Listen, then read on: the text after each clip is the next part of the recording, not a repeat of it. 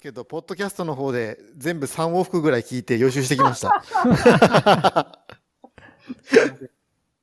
久しぶりにちょっと緊張する収録ですね、これ。あ、そはい。前回のあの、た、高尾の巻き場音は全然違う巻き場を。 めちゃくちゃ緊張します、今。え、もう、もう慣れたんじゃないですかもう3回や、やられいや、いて。や、全然まだですね。やっぱりこう、初めて多分こう、身内じゃないゲストなん で、どうしよう、どうしようっていう緊張が。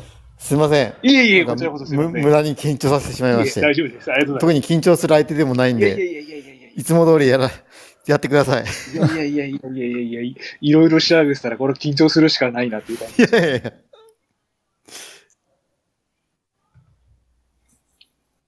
う。デップさん、星野源の、はと、荒垣結衣のニュースは、あー、さっき LINE で速報で見ました食。べましたかちょっと、なんかあれですね。40歳でもあんな若いの、いい人と結婚できたらいいです ね。そうなんですよ。星野源と、自分同い年なんで、あー、そうですよね。はい、ちょっと、ま、羨ましい。まあまあ結婚っていうものに対して羨ましさはないですけど、荒垣結衣っていうのはね、いいですよね。 そうですよね。単純に。はい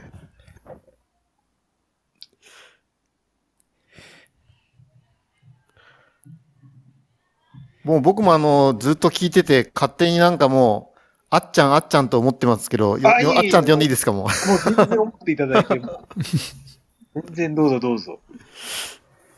この前の宣言山で、はい、お会いさせていただきまして。ああ、でもあの、一回会ってたからや、少なくともそれが良かったですよね。そうですね。ははい。すげえいかつい足と上半身をい。いやいやいやいやいや、走りとは全然関係ないんでですね。いや、素敵な筋肉でしたね、あれは。じゃあ、そろそろ行きますか。はい。はい。あ、すいません。ピロピロってしました。じゃあすいません。よろしくお願いします。お願いします。そういや、なんかあれだね。あお願いします。クラブルーム、んクラブハウスか。クラブハウス、アンドロイドにも対応したらしいね。そうみたいですね。うん。一人アンドロイドユーザーの方が、あの、下にいらっしゃいますけど。あ、ほどうな本当んですかにねアンドロイドで入ってんのかどっちなんですかねちょっとそこわかんないですけど、自分も。なうん。はい、すいません。よろしくお願いします。お願いします。はい、お願いします。じゃあ、田中さん、すいません。ちょっと、触りはちょっと雑談をさせていただきたいと思います。あ、はい。いえいえ。あの、梅雨入りしたじゃないですか。俺素朴にちょっと今日思ったんですけどあ、れもう何宣言入ったの梅雨、梅雨って。あ、えー、まだ関東地方は入ってないんですけど、今、うんうん多分九州の別府さんとかもうあれですよね。はい。梅雨入もうりされ完た全に梅雨入りです。ですよね。はい。梅雨入りの練習、梅雨入った練習で何されてるんですかいやー、基本走るけど、はいどうすなんだろう。ちょっと最近モチベーションが下がってるん で、明日とあそうなんでかすか、明日とかだな。夜や、雨なんだよね。だ雨ですね。からあもうまた雨ですね。うん。朝方雨が降らなさそうなんで、朝走ろうかなって思ってるけど、起きれたらね。ああ、じゃあ雨降らない。やっぱ田中さん雨降らない時間なんですね。まあまあ土日はね、あんまり関係なく走るけど、まあ、はいそうじゃない時は雨走る、降らない時に練習するか、もうバイクにしちゃうか。ああ、ズイフトです。そうだね。どっちかだと思う。うんああ、なるほど。ちなみに別府さん今多分九州って梅雨入りされてますけど、はい。すみません、紹介前に大変申し訳ないんですけど、今、あいえいえ雨の間練習って何されるんですか梅雨時期は。僕はあの練習っていう練習じゃないんですけども、はいあの、走る、走ろうと思ってたら関係なく走りますね。あ、もう豪雨だろうと関係なく。ですね。なんかもう逆にそれ楽しむみたいな感じ ですね。素晴らしいですね。最近私もちょっとジムに入会したんで、もっぱらトレッドミルで今遊んでますけど。そうだね。ジムに行ければ、まあそうするかな。ただまあ、はいそうだね。うん。確かにその選択肢があんまり僕にはないかも ね。まあ、行こうと思えば行けんだけど。うん。あ、そうですね。うはい。んうん。だから設備も整って YouTube とかでも見ながらやってるんですけど、あれなかなか酔いますね。トレッドミルやりながら YouTube は。うーんトレッドミルでどんな練習してんの傾斜つけてやったりとか、あと AMT もあるんで、それではいはいはいはい。ほぼ傾斜だけですね。ああと昨日話題になったデッドリあ。 フト。デッデッドリフト。うん。はい。いいね。ちょっと今日もストラップが届いたんで、ちょっとまたジム行ってデッドリフトやろうかなと。はいはい。え、別府さん筋トレされ、されますかいや、僕一切筋トレしないですね。え、で、あの、上半身とか。うーん、いや、まあ昔、もうだいぶ前、大学の時ですけど、はしてて、はい。で、まあその時は全然走ってなかったんですけど、あの、はやっぱ上半身とかって要は、走るのにあんまりいらないじゃないですか、筋肉まあって。確かにただ思った、おはい、重す、重、重りにしかなんないんで、はいだからもう一切やってないですね。それであの腹筋と、いや、で、さたん肩の筋肉とかすごかったですもんね、この前。いやあれは確か羨ましかったですね。じゃあ、すいません。ちょっと雑談もいいところに区切りがついたので、じゃあ今日4回目の、えーゲストをご紹介したいと思います。えー紹介ではザ・カリこと、別府浩二さんです。よろしくお願いします。よろしくお願いします。よろしくお願いしよまろすし。くお願いします。はい。で、私と別府さんはこの前、あの、宣言山100で、ちょっとお会いさせていただきまして、はい。ゴール後ですね、はい。どうで、ど、えーあれはやっぱりあれですか、UTMF に別府さん出る予定だったんですかあいのや宣言山は。僕全然エントリーも、あの、調整も全くしてなくて、あ、そうなんですかははい。あの、磯さんにいはいはい。いいですはい誘。われて、個人的に誘われて出るって言われ て、あ、そうなんですね。そうです、そうです、そうです。えー、それどのくらい前に出場決まったんですか1週間前ぐらいですかね。1週間前か2週間前か、そんぐらいに、で、わざわざ九州の僕に声かけてくれるのがもうありがたくてですね、もう出まますってもうすぐ言って、で、24時間ちょっとで走られたと。もう最後グダグダでしたけどね。いやいやいやいやいや。でも本当はあれなんですよね。熊、熊川でしたっけはいはにい。走れる予定だったんですよね。そうですね。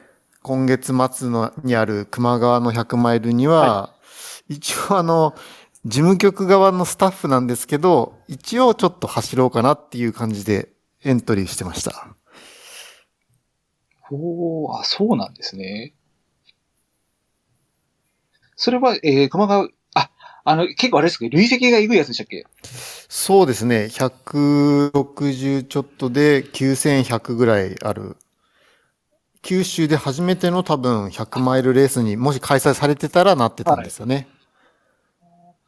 熊川、え、延期、これ中止になってしまったんですかあ、延期ですね。3月に。はい。ああ、そうなんですね。それで、はいえじゃあ特にそれに対して向けてたわけでもなく、急に一週間前に、ボーンって出てう。そうですね。まあ、あんまり、ゴールデンウィークももうずっと最初から、あの、北海道でシーカヤックするつもりで、調整とかも何も考えてなかったんで、えー、今そうそう、シーカヤックのお話だったんですけど、ちょっと、別府さんもちょっと過去をですね、すいません、こう今回出演に至って、私、検索させていただいたんですけども、はい、ありがとうござ大います。学時代、あ、あれそうですね大学時代、ヨット部とのことだったんですけども、はい。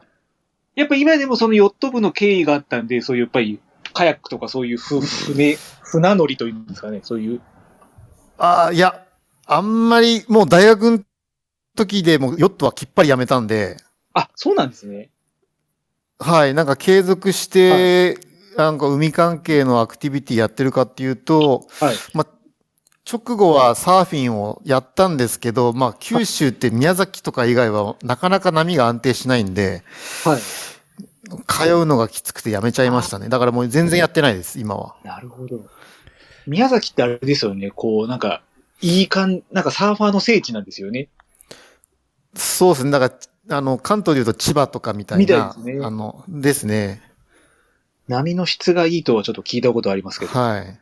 そうなんです、そうです。年中通してやっぱ安定してるのは、九州だと宮崎ぐらいしかないですね。えーそうなんですね。で、この前のあれあれですよね。あの、はい森戸海岸が、あの、大学時代、その別府さんがあトレーニングした、そうなんですよしたっていう。あそうなんあであすよ。あの、宣言山のスタートゴールの砂浜にヨットがすあったと思うんですけど、ありました。いろんな大学のヨットありましそたうね。です、そうです、そうです、そうです。あそこがまさに大学のインカレよ関東のインカレ予選って、いつも森と海岸で春と秋にやってたんで、はい。まさか大学の時にここ通ってたんですけど、山で今度はこっちに戻ってくるとはもう思ってもみながらなく て、すげえ懐かしかったですね。えーじゃあ、もう、あそこは結構頻繁に、じゃあ、もう大学時代も行かれてたんですかもうそうです、そうです、そうです。もう夏休みとかはもうずっと1ヶ月以上はあそこにずっといてましたね。えーまた船や、まあ、また筋肉の話になっちゃうけど、船やってるとでも、あれですよね、広背筋とか、かなりでも多分使いますよね。そうですね。あのーまあ、腹筋とか、あと、まあ、腕が太くなりますね。腕。が。やっぱりそうですよね。はい。筋トレせずにあの上半身を はないですよね、絶対。まあ、昔の名残が多分ちょっとああるんでしょうね。らしいです。はい、わかりました。で、また調べていくと、別府さんはバスケ部。あ、そうなんですよ。あの、これも、この前も田中さんにも連絡したんですけど、これ3人の共通点だなと思って。そうなんですよ。まさにそうなんで すよ。で、別府さんは多分世代的に、まあはい私が今年40で、別府さん今年42じゃないですか。はい、はい、ですです。で、田中さんがちょっと上の今年48、47です か47。はい。 ?47 ですよね。はい。で、この前もちょっとお話ししたんですけど、多分、バルセロナオリンピックとか、ああ、もうドリームチームの初代です初代そうねで。すよね。はい、はい、はい。あとはスラムダンク。ですです。まさに入学はスラムダンクで入学しましたもん。あ、入部しましたもん。えーそれは高校の時いや、え中ーっ学かと、僕、実際、中学の時ですね。ああ、じゃあバスケは中学からやってたって。中学、実際に部活でやったのは中学だけですね。ああ、あ、そうなんだ。んあっちゃんはあれ小中だっけ私、小中です。はい。ああ。僕も、ち僕も中学だけなんですよね。ああ、そこもなんか中学までで一緒ですね。 うん。そうです。僕もう完全に、はい、どうあ、すみません。すいま ええ僕はスラムダンクは、高校の時から始まったのかなちょうど。で、そうなんですよね。やってりゃよかったんですけど。うん。でもあれですね、その時のあれ、名残があるから今、あの、エアージョーダンを買い漁ってるんじゃないです か。開封の儀で。そうなんですよね。まあ、ジョーダンは、やっぱりあの、僕が高校ぐらいからは、はじ、流行り出して、で、大学卒業するぐらいの時が、ちょうどスリー、最後の、最後ぐらいだったのかなあ、か会社になったぐらい、大、最後ぐらいだったのかなうん。なんで、うん。そういう意味じゃ、ススニーカーブームっていうのも一緒だったんで、うん。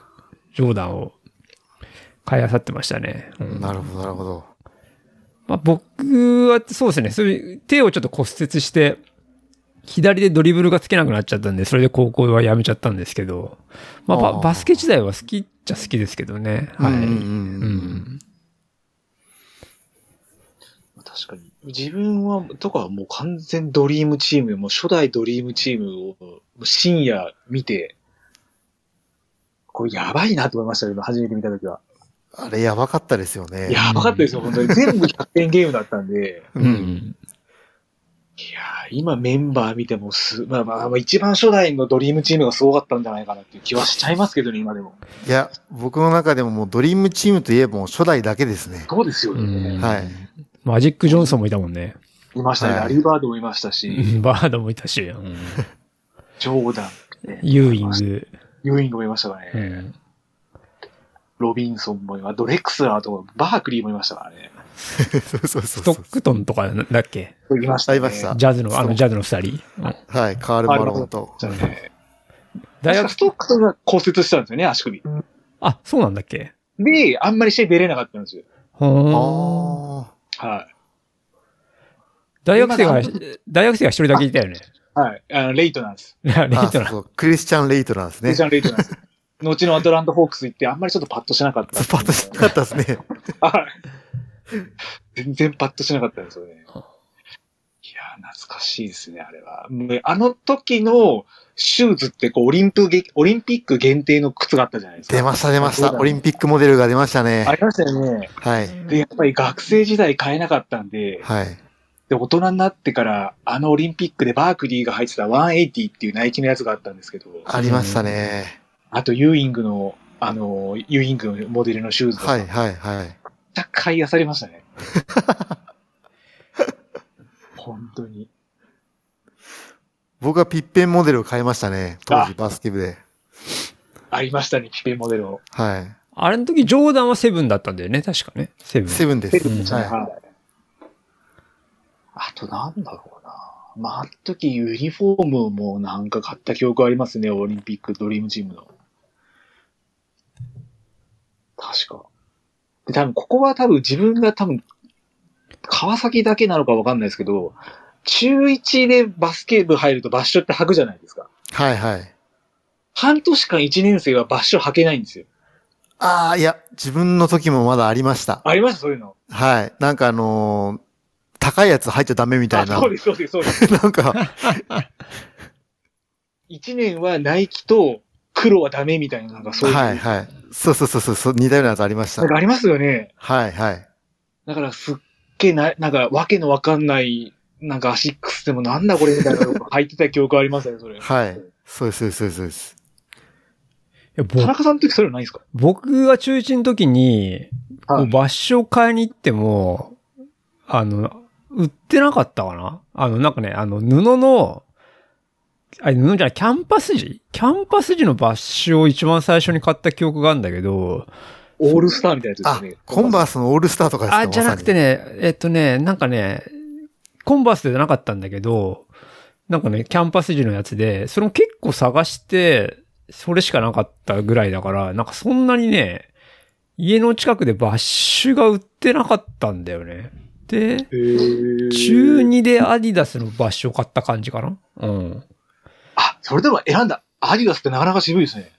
いや、なんかね、だだだか。かららで、すね。いや、売ってないんだよな。種類がなかったっていうのあーのあと、ーそうそう。そんな感じだったよ。まあ、さ、あの、なんか、こう、もうちょっと渋谷とか出れば売ってたのかもしれないけど、はいはいはい。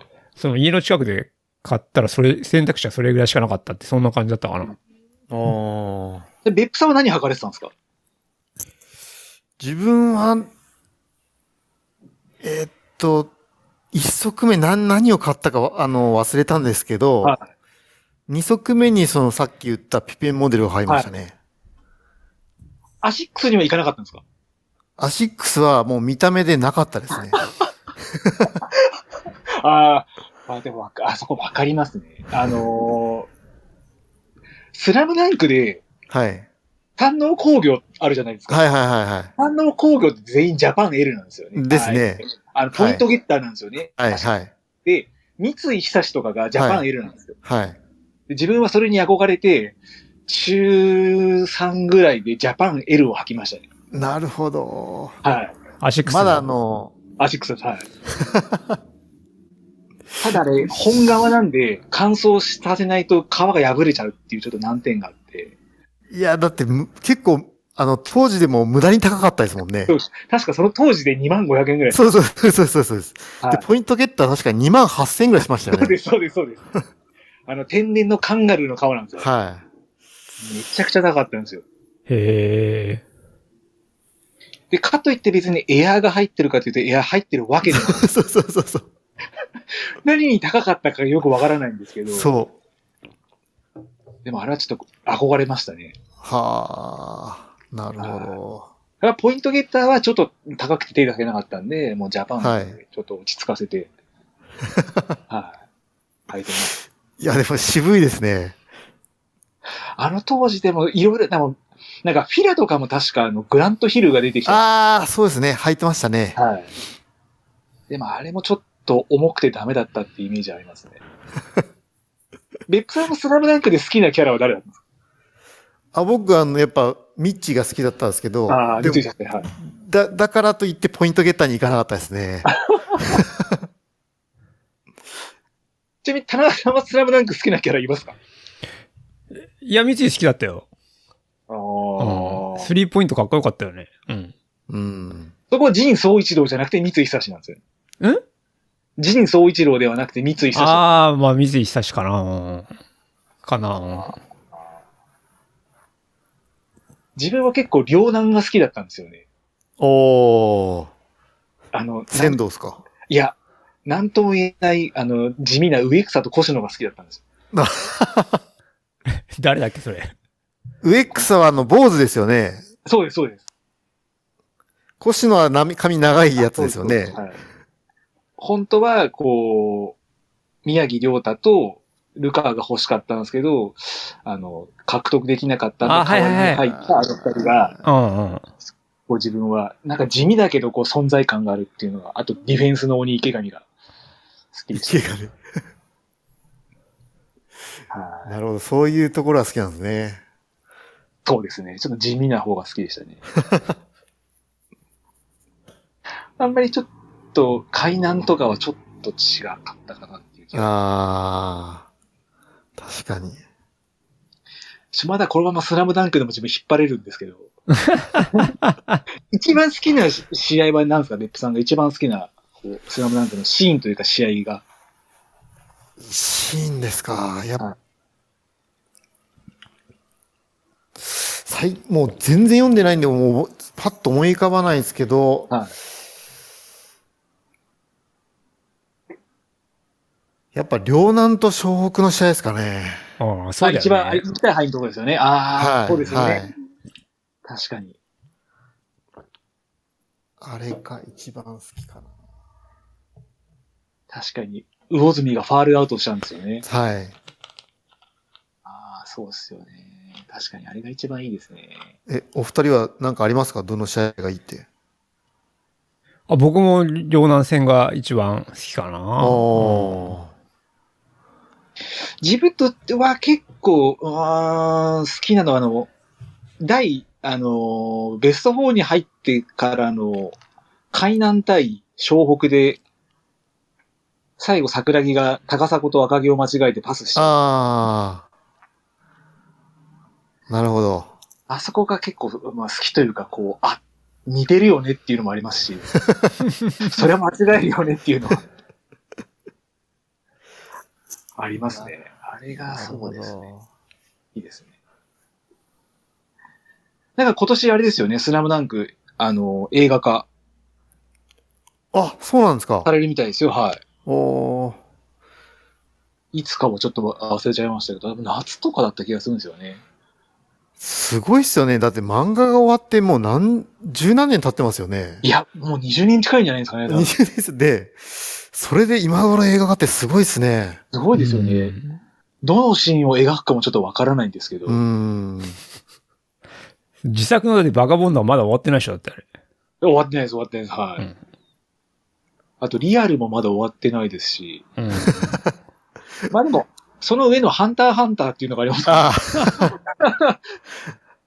もともとハンターハンターはもう途中途中もすごかったですもんね。すごかったですよね。まあ、休みが奥。奥様がセーラームーン書かれてる方なんで、あ、そうなんですか。はい。だから噂では、まあお金に困ってないよねって いう噂あるのはちょっと聞いたことがある。なるほど。はい。まだちなみに別府さんで NBA とかまだ見られるんですかあ僕今全然見てますよ。ちなみにどこが好きなチームですかやっぱそこは、やっぱそこはあれです。カリーです。あ GSW ですね。 今年ちょっとゴールデンステートウォリアーズ、まあ昨年に比べれば、いや、もう全然ダメですよ。ああの時、あの、一昨年の勢いはもうなさそうですかね。もう優勝はもうないですね。ああーー確かに今年クレイ・トンプソンもアキレス腱切っちゃって、そうです、そうですそうです。もう復帰が遅いつなるかわかんないし。わからないんですよね。はい。い。で、あと、ケビン・デュラントも移籍しちゃったし、そうではああと、イグダラも確かいなくなっい。ちゃそういそうまでしす。た。そうそうそうです。結構、セカンドユニットもなんかあれですよね。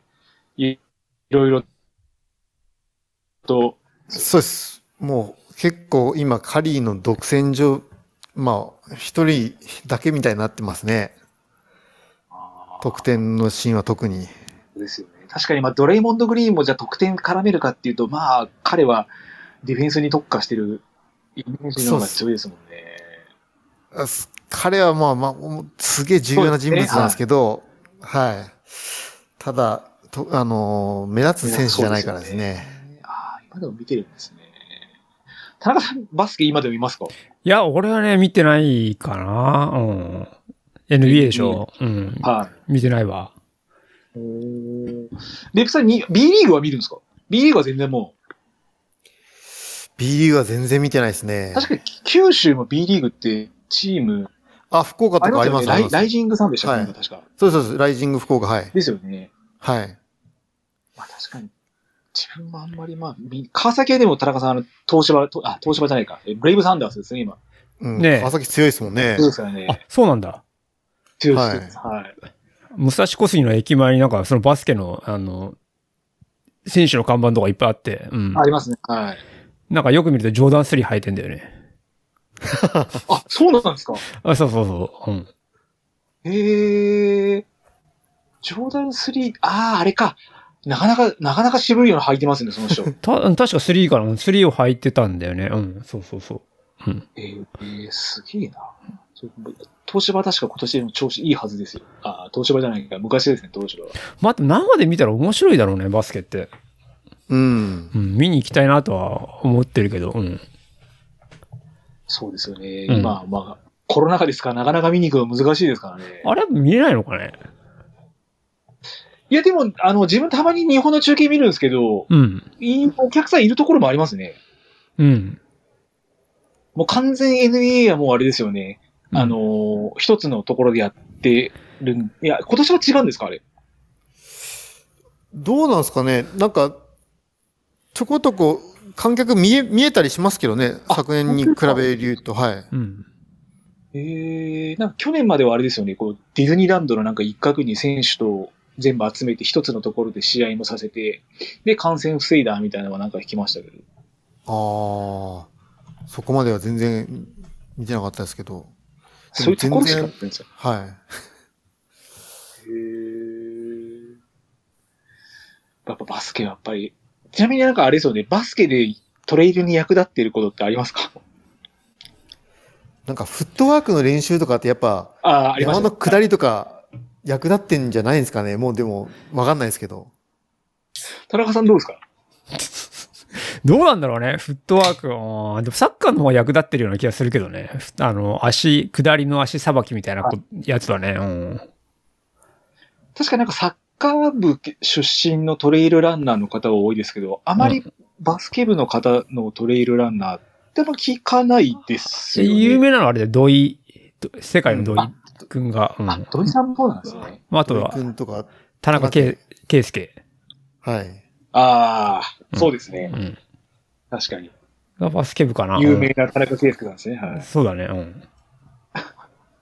なるほど。自分もあんまり役立ったかっていうと役立ってないです。多分フットワークをサボってたからっていうのはあるかもしれないです。一番辛い練習でしたもんね。いやー、あれ本当面白くなかったですもん。何が面白いのかなと思ってやってましたけど。あそこら辺じゃあ別府さんはもう、ちゃんとフットワークも。いやいや、僕も多分サボってまったと思います。あ、本当ですか。えーいやー、でも別府さんっていうとちょっと私もね、インスタをずっと拝見させていただいて、はい。いや、まず一番最初に目につくのはやっぱり、カレー。目につくっていうか、それしかないんじゃないのそう。いやそれ以外にじゃあるんですけど、うん。で、ちょっと今日、会社でもちょっと見てたんですよ、インスタ。土井さんの、ああ、ごめんなさい、デップさんの見てたんですけど、そしはい。たらその隣にいた人に、カレー好きなんですかって俺言われて、いや、違いますっていう話はしたんですけど、もうそれくらいカレーですよね、本当に。そうですね。ちょっと山と同じぐらいカレーにはまってますね。でカレーって1年間でどのくらい食べるんですかいや、でも最近そんなに、まあコロナになってからかもわかんないですけど、そんな食ってないですよ。あの、カレーは、最近はあんま食べてないですけど、まあ、スパイスは毎日摂取してますね。スパイ、スパ、スパイスを摂摂取してるんですね。はへえ。なんか、い一回多分3食全部カレーの時もあってい。、あ、全然あります、全然あります。すごいですね、これ。やっぱこういう僕ともはい。はい。あ、ごめんなさい。どうぞ、どうぞ、どうぞ。外食、あんましないんですけど、外食するとしたらもうカレーしか食わないですもんね。それはちゃんとなんかあれですか、食べログとかでこう、調べてとかそういう感じ。あ、そうですね。事前に調べてからじゃないと、基本行かないです。あの、行き当たりばったりでっていうのは、あんまないですね。すごいですね。どちらかというとカレーはあれですかじゃあ、こう、日本、日本のなんていうんですか、こういうカレーってよりも、スパイス、なん、なん、なんなんていうんですかね、こういう、まあ、インインドあそう、だねインドっインドカぽいレーやみたつだいなよ感じね。うん。そうです、そうです。そうですあの、ジャパニーズ、あの、カレーじゃなくて、はいまあ、現地に近い、まあ、南インドだとか、スリランカとかのカレーの方が好きですね。おーそうなんですよ私とか田中さんも一緒にカレーを食べに行ったことがあるんですけど、銀座の、あの、ダバ、ダバインディアって行かれたことありますダバインディアは超有名ですね、南インドで。あ、まあ、有名なんですかはい。あれ、南インドのお店なの南インドカレーのお店ですあね。はいはいはい。へちょっとおしゃれな感じですもんね。あ、そうです、そうです、そうです。はい。はいそこで食べた、ん何でしたっけバ、バスマティライスでしたっけはいはあれが、なんか、美味しかったイメージがすごいあってですね。いはい。あ、美味しかったですか美味しくなかった。あ、美味しかったです。すごい美美味し味かしかっったた。ですかはい。普通のなんかご飯とまたちょっと違いますよね、あれ。いや、あの、結構その南インドって汁系のカレーとかがあったりするんですけど、はい。それとこう合わせると、やっぱああいうちょっとパラパラした米の方が合うんですよね。うーんちなみにこれ、あの、別府さん、そのダバインディアのカレーのルーってすくすくちょっと少なめじゃないですか。ススープなのかわからないですけど。あの、カトリーっていうちっちゃい小皿にいっぱいこう入ってるからですね。はい一つ一つ単品で見ると少ないはい見えますよね。俺あれうまく食べきれないんですよね。絶対余っちゃうんですけど、やっぱそこら辺は綺麗にこう。ああ、そうですね。多分慣れ慣れたら、あの、配分がわかると思います。別府さんはあれですかライス派なんですか俺は何派になるんですかあの、もう絶対ライスですね。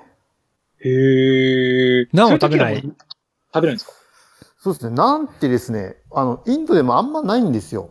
あの、極極端に言うと、あの、なんて日本人向けに作られてるようなもんで、ああ、そうなんですかはい。あの、小麦を使って、しかもあれ砂糖結構入れて、や、日本人がこう好むように味付けしてるだけなんですよね。ああ、それちょっと聞聞きたくなかったですね、それちょっと。あ、じゃあインドじゃ全然食べないんだ。インドの方でも食べるのは北の方のもうちょっと一部ですね。で、しかもなんかなんてうん高級食材みたいで、うん。あんまりナンはないみたいなんですよね。あ、そうなんだ。へえ。だからこう豆を潰したああいう風な、あのーやつとかは結構あるんですけど、あのなんか上に乗っかってるやつですか豆に潰したやつってなんかこう、パリパリっとした。ああ、せんべい、そう、あれもそうですね。あれも豆を使ったやつですね。なんかあの油を使って揚げたなんか、せんべいみたいな、あれは結構、あ、そうそうそうです。あれ結構有名有名というかよく出るんだ。ああれ出ますね。ああ。うーん僕があのなんかインドに、どれぐらいだろう、はい。 ?4 ヶ月ぐらい出張に行ってて、ああ、羨ましいですね。あのね、あんまりインド料理は食べなかったんだけど、そこの行ってた会社の社食が、毎回、その、なんだろう、その、今言った、あ脂っこいせんべいと、はいはい。まあ結局インドって、ほぼ全部スパイス味じゃないですか。はいだからその豆とか、なんか肉とか、そういうのなんかつけて食べてたような気がするな、確か。うんああ。それを毎日食べてたね、なんか。あ毎日でも最後の方はねちょっとあ の、食べなかったけど、うん。あ、そうなんだ。確かにナンを食べた記憶がないな。インド行った時に。うん、なかなかないですよ。うん。まあ、お決まりとしては何だけにってことなんですね。やっぱそれ は。そうそうそうそう。お決まりになったんですけそうでど、す。はい。あの、僕も言おうかと思いましたけど、はい。一応、やけどは私が何だけにないですしといた方がいいかな ちなみに、あの、前回多分その、高尾の巻き場王の時のお話で、はいあの、ベストラーメンみたいのをきあの言ってたかと思うんですけど、ああ、はいはいはいはい。東京での、えー、別府さんのベストカレーっていうのは、ちなみにどこになるんでしょうかいや、なんかやっぱこう一つ選ぶってなるとなかなか難しいっていうのもあるし、ああ何個でもの、あとあの、好みによってやっぱ全然違うんですよね。はいはいはい。うんうんうん。で、まあそこをもう抜きにして言うとですね、はい。はいあのー三軒茶屋にあるサンバレーホテルっていうのがあるんですけど、サンバレーホテル。はい。あの、基調式なんですよ。基調式。貴重式ですかあの、予約がですね、はい直接お店に行ってノートに書かないといけない基調っていうやり方の店で、うん。ええで、僕、その横浜に2年間いた時に、はい。かよ通いに通って、常連になって、あのー特別にあの予約をできるような連絡先を教えてもらったんですけど、ホットラインができたんですね。ホえ、ットえ、ラインを、はい。え、それって何最初教えてもらえないのあ、最初は教えてもらえないです。常連にならないと無理ですね。あ、じゃあ常連と一緒に行かないとじゃあいけないお店ってこといや、常連じゃなくても、記帳して、あ、はいは記いは帳い。していけばいいんですけど、うん僕はその記帳して何回も通ってあ、、そういうことか、そういうことか。じゃあ、まはいはい必ず毎朝い、あ、行くときは朝に行って、記帳して、お店に入るってことか。そうです。だからお昼食べようとしたら、うんまあ9時か10時ぐらいには三軒茶屋に行って、でそこから12時ぐらいまで近くの公園でずっと本読んでましたね。確かに今ちょっと食べログで見たんですけど、問い合わせ先不明のため、情報お待ちしてますとかありますよ。予約の可否、予約不可。当日店内の予約帳に、予約表に記帳と書いてますね。ああ、そういうことか。サンバレーホテルね。サンバレーホテル。はい。はいアンバレーホテルですね。で、かつ定休日が火、水、木。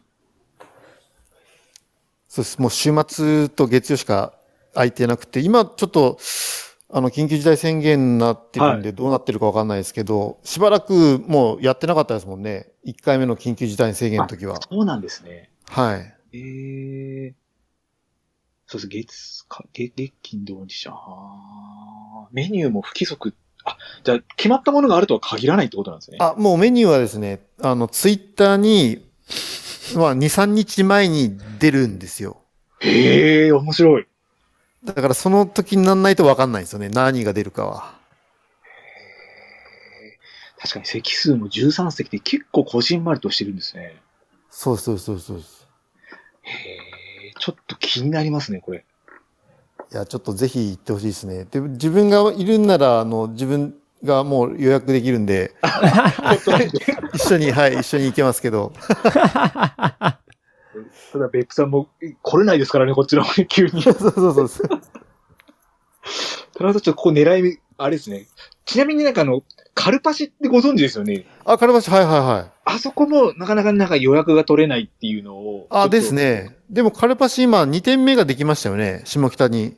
あ、そうなんですかはい。あの、今何回か予約チャレンジしてるんですけど、ちょっと予約が取れなくて。あー、でもカルパシもめちゃくちゃ美味しいですね。またちょっとバリエーションが違うんですかこのサンバレーホテルとカルパシは。えーっと、どう、いや、でも、カルパシもですね、あの、、はいいろんなテイストを変えるんですよ。今日は北インド風だとか、南インドだとか、スリランカとかですね。うんそういうテイストで全然違うカレーを提供するんで、その週にならないと、どういうあれかわかんないですもんね。あ、あそうなんだ。へえ。はい。だから定番メニューっていうのはないですよ。カルパシも。結構カレーの世界って奥深いですね。いやー、結構奥深いんですよ。だから、あの、自分で作ろうとはもう絶対思わないですもんね。あ、あ本当ですかはい。もう、あの、美味しいカレー食べに行った方が早いんで。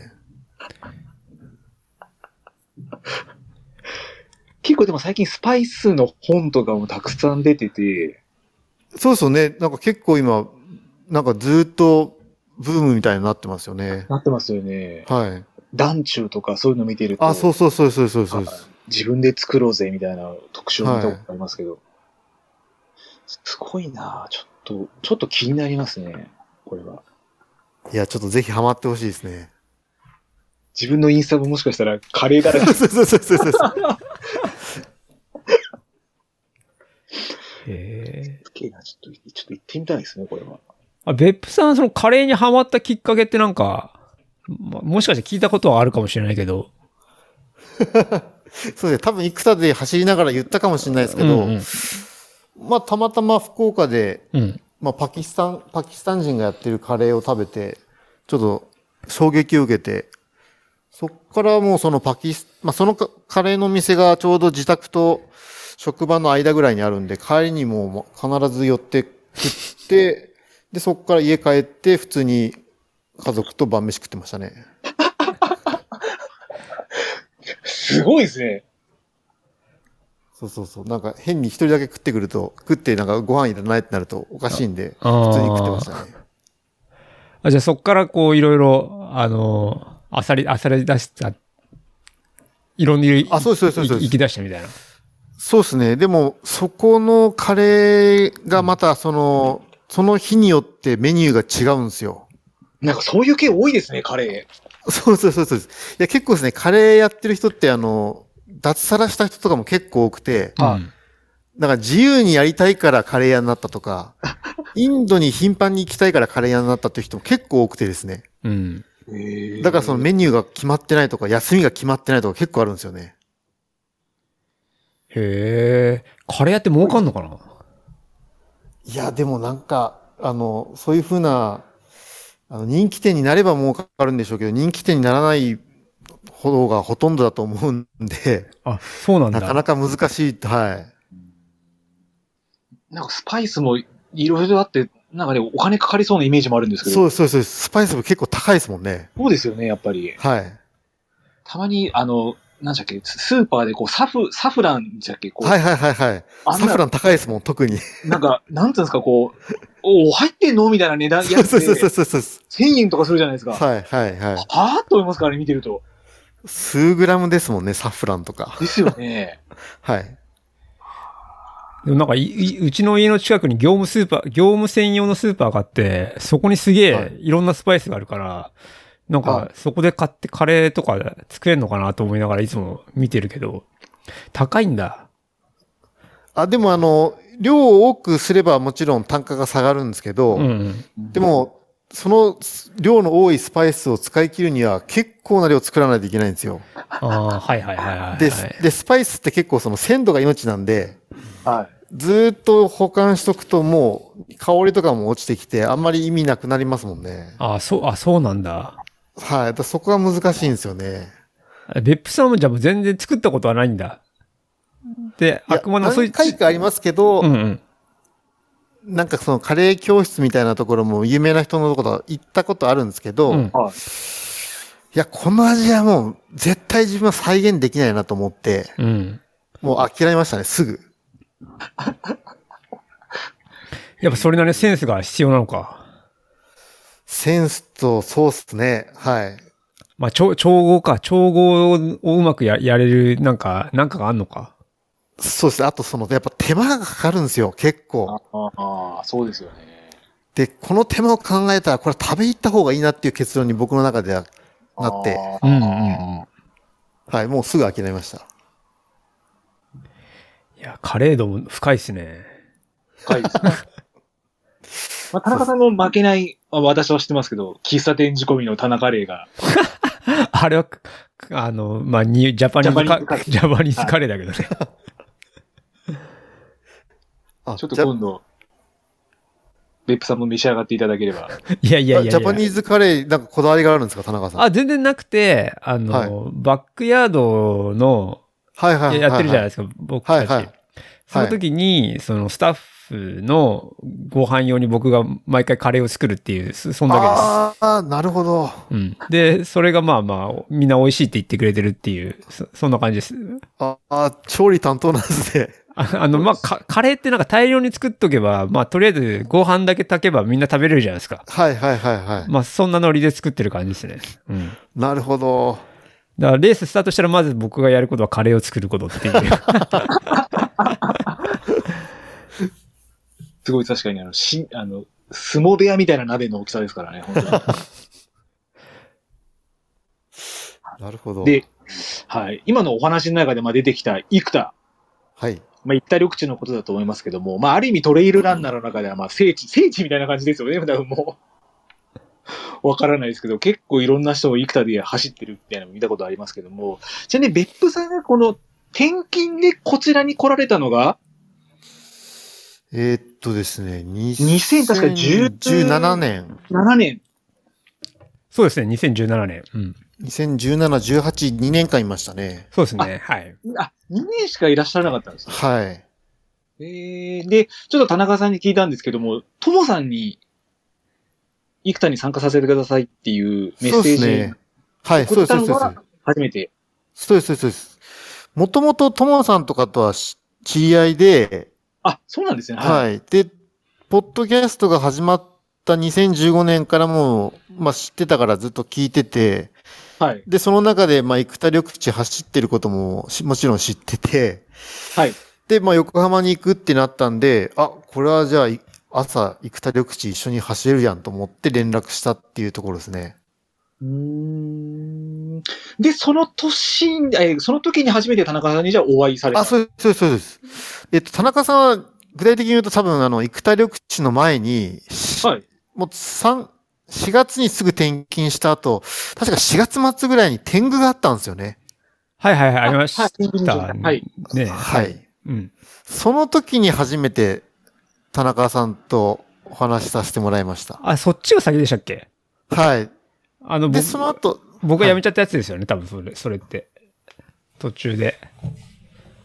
や、やめられたんでしたっけた、あれ確かやめたんじゃないかな、それは。あれ違ったかなぼ最後まで走ったのは、あれあれ4月だったっけな ?4 月だったような気がしますね。あれそっちかな ?2017。 2000、あ、あれですかね。うーんなんか、2017、ともさんが先に、ちょっと前に、一はい人で、なんか、36大会なんかやってて、ああ、じゃあ多分僕辞めたんじゃないかな。にあもしかしたら、そう、そう、2017は。違ったあーああー、な気がする。うん、そんな気がしますね。はい、はい。心がボキッと折れたって言ってたやつですよね。じゃあ、多分その時岩垂くんとかもいたんじゃないかったかな。あ、いました、いましあ。あ、じゃあ多分、多分それですね。はい。おあー心が折れたやつですね。はい。なあるほ、どそっちが先だったのか。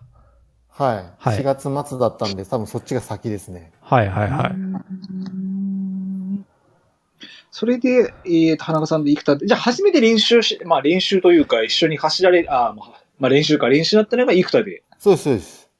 おーその時のちなみに田中さんの印象ってど、どうだ、どうでしたかいや、結もう、構ああれですよのーあ、はい。ポッドキャストで、ともさんの話からもう、時間に正確でって JR、JR って聞いてたんで、はい。もうそういうイメージ で。で、あの、本当あの、時計を見ながらすごいなと思ってました。僕はまさにそういう走り方できないから、うーん。なんかあっちゃんパッとしてないでしょ、これ。なんかね、何ですかあれね、幾多の時でもね、大体ね、ポイントポイントで時計見てんだよ、俺。なんか、なんか言ってますね。はい。このポイントからある何分何分ってのは聞いたことあります。うん、そう。あのね、何箇所かね、時計見る場所が決まってて。うんはいうんまあ多分そんな感じ。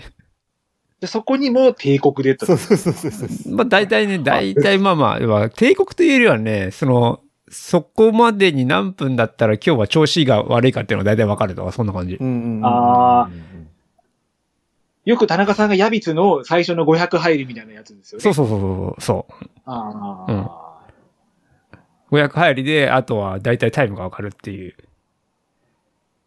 てことですよね。うんあー俺も確かにそんな時間を意識して練習っていうのはしたことがないですね。で、その年に、別府さんが田中さんの新越語学のペーサーをされそうて、なんですよ。させていただいて。そうですね、うん。田中さんのあれですか、お誘いというか。あの、一緒に矢別峠を走ってる時に、そう、あの、はい。ペーサーがいないんだよねって話をしてて、うん。そしたら別府さんがや、や、ややりますよって話で。ほーどうでしたか、別府さん、ちなみにこの時のペーサーっていうのは。いや、めっちゃ緊張しましたね。僕あの、わかります。自分のレースで緊張したこと全くないんですけど、ここまで緊張するんかっていうぐらい、あの、待ってる間とかももう、なんか仮眠取ってもいいんですけど、寝れないぐらい緊張してて。はい。いやー、なんか、ある意味、だからその緊張感が楽しく、今、今今思えば楽しかったですね。 その緊張感っていうのはあれですかこう、どう、どういうところから来る緊張感って、やっぱ田中さんと、そうそうそうそう。田中さんの、その、まあ、ゆ要はゆ優勝争いというか、その、タイム通りに行かなきゃいけないっていうのもいろいろある、ある、あるじゃないですか。ありますね、はい。その2点をちゃんと、あのー問題なくこなせるのかっていうプレッシャーですね。すげえわかりますね。あれ、あの時まあ自分はレーで、スでもないんだけど。あの時タイムって決めてましたっけ決めてたのかなあんいまや、タイムは決めてなかったです。あんまり決めてなかったですよね。なんか、はいうんあ、直前ででもあれ、あれですもんね。短くなったんですもんね。だって。そうそうそうそうです。うん。確かに、うん、そうですよね。うん。な、あれ、ペップさんについてもらうときが、あれ何位ぐらいでしたっけあれが6位ぐらいかな。 ?6 位ぐらいか。5位か6位っすよね、多分。うん、はい。うん。ですよね、はい。まあ、結果が4位だったんですけど、はい、見ました。あの、ベップさんが表彰台で帝国通りでしたっていうコメントをされてたのも一応み記事で拝見させていただきました。何か二人でその時って取り決めとかされてたんですかこうしたらこうとかっていうのは特になかったんですかその支援の時っていうのは。。何分おきにジェルをくれっていうのだけでしたよね。そうですすね、はい。基本それだけでしたね、はい。うん。うん。ただやっぱちょっと、あの、冷静だなと思ったのが、はいあのーまあ、5位か6位ぐらいで来られて、はいすぐ走った後に前に追いついたんですよね。はいそうですね、で、はい。集団でこう走ってた時に、あの、田中さんが、いや、もうこのペースはちょっと早いから、もうちょい落としてっていう冷静な判断をされたのが、印象にまでも残ってますね。で、結局その前の方たちは、まあ変な話、お落ちてきたって最後、ことですか一人落ちましたね。一人捕まえて一人は捕まえられなかった感じかな。うん。そうですね。それ何キロ地点ぐらいだったんですかその、もう50 100キロ、ごあ、まだ50キロだっいたんですや、ねえっ、と、エイドポイントが、あ、ペーサーと一緒になったのが42ぐらいだったんで、ちょい先だったから多分50とか55とかそれぐらいかな。うん。そ、そんぐらいですよね。うん、確かに。さすが帝国って感じですね、多分そいれ。やいやいやいや帝帝国というよりはもうなんか、うんそう、なんかね、そう、叩き合いになっちゃったんだよね。途中でやり合い出しちゃって、あーそうですね。いや、これ言ったら多分潰れんなと思って。うんそれでもう、3人でやり、やり合ってて、で、その2人はもう、そそのまま行っちゃったんだよね、やり合って。うん。はい。行きました、行きました。うんで、一人は潰れたって感じ。ほーなんかそういう話を初めて聞くんで、すげえなと思いますね、それは。いやいやいやであ、えー、はい、どうぞ、ベップさんすいません。いや、ああ、で、あと一個もやっぱもう一個すごいと思ったのが、やはいっぱエイドワークですよね。エイドがやっぱ早い、早かったですね。エイド出るのが。田中さんいつもおっしゃってますね、エイドは。そうですね。はい。パッパッパッと行くって感じで。あの時は、別府さんと行ったエイドが、青年の森と、あと赤倉でしたっけはい。ですよね。赤、はい赤倉とか速攻行きましたもんね、あれマジで。そうっす。た、確か赤倉でそうなんですよ。捉はえいた。んですよね。そう、赤倉で前のやつをと捕まえて、うん。もう、 心のためにもうす、速攻出たっていう。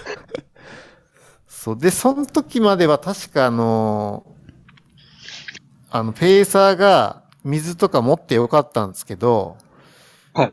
僕が、あの、二人分ついでる間ももうすぐ出られて、周り、まあ、その時ちょうどなんか、コバくんとかいたんですけど、おいもう先行ったぞとか言われて、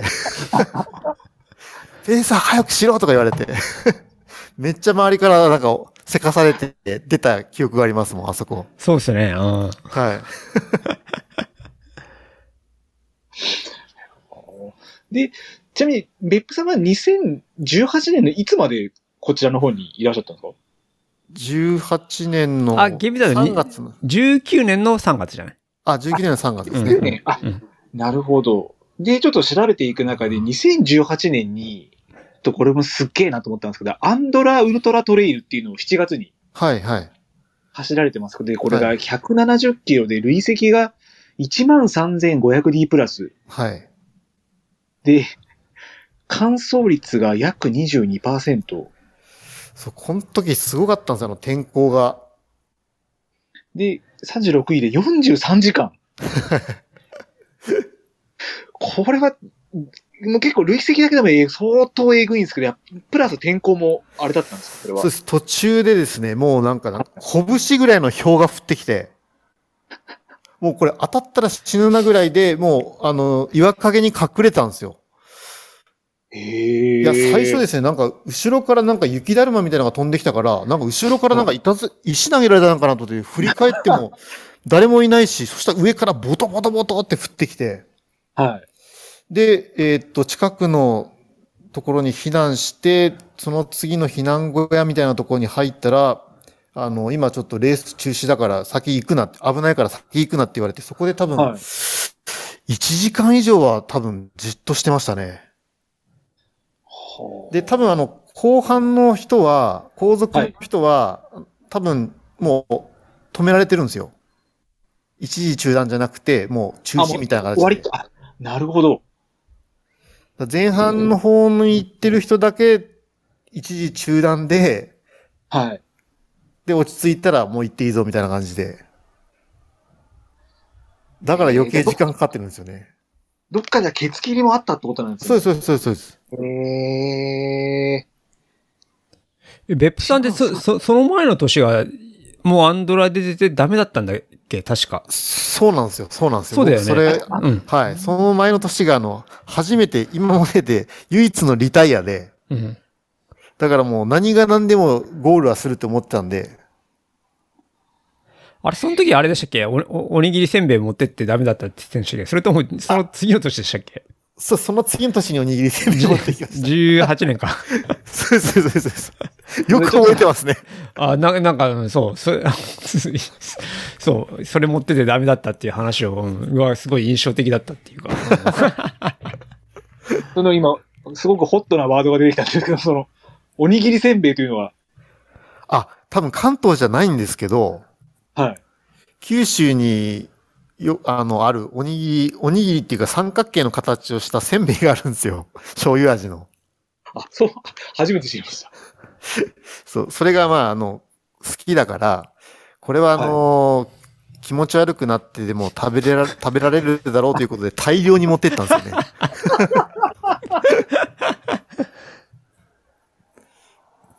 で、その食べた結果良かったんですかやっぱり気持ち悪くても。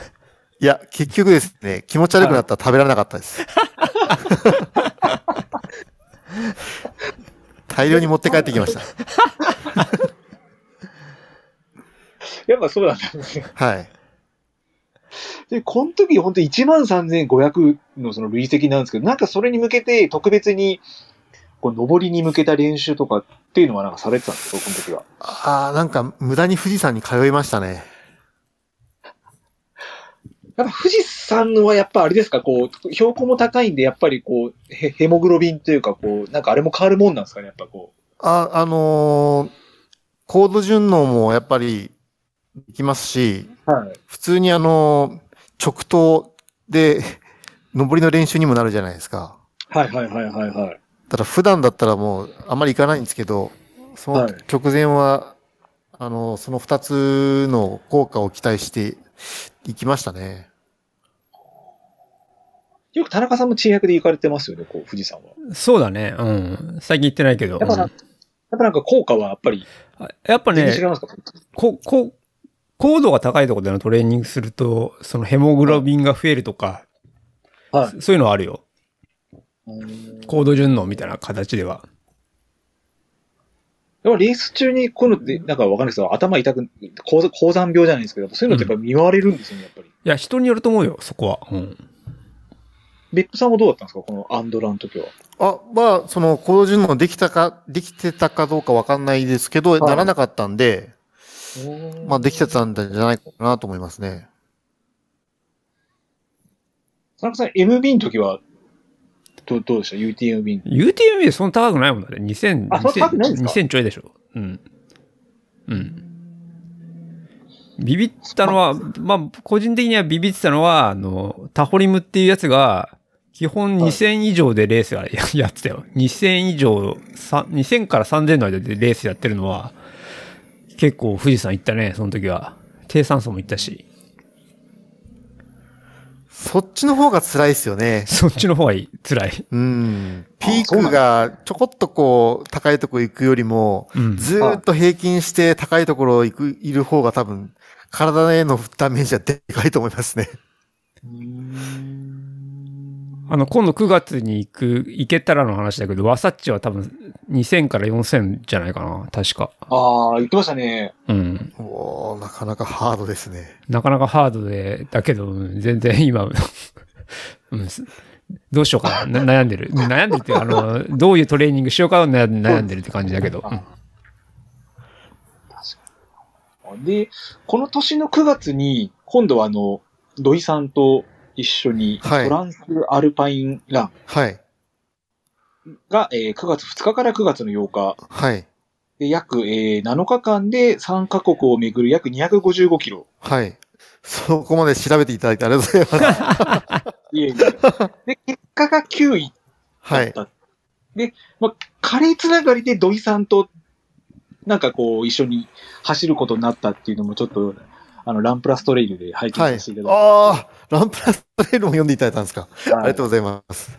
拝見させていただいて、でも一番びっくりしたのが、肋骨を骨折して、はい。肺に血が溜まったって書いてあったんですけど、そうなんですよ。これどういう状態になるんですか走ってね。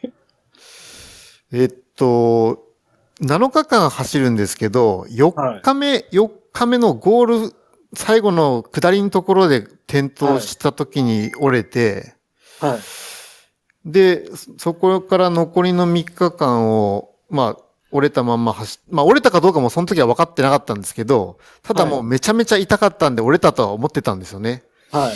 ただこう、僕がリタイアするとこれペアレースだから、はい。土井くんももうリタイアするしかなくなっちゃうんですよ。はい。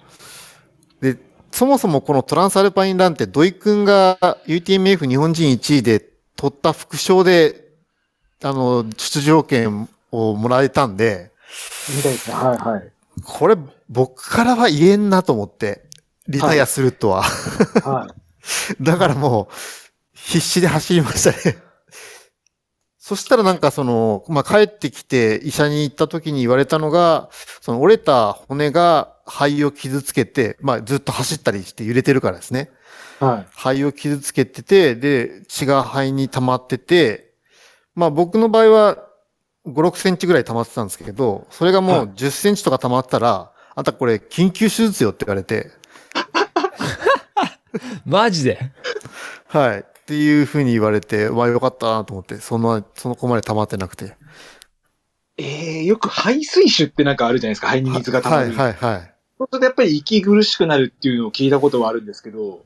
いや、息苦しかったんですけど、それがその水、血が溜まって息苦しいのか、あーもなうるほど。わはかん、わかんないんですよね、もう痛いいから。はいはいはいはい。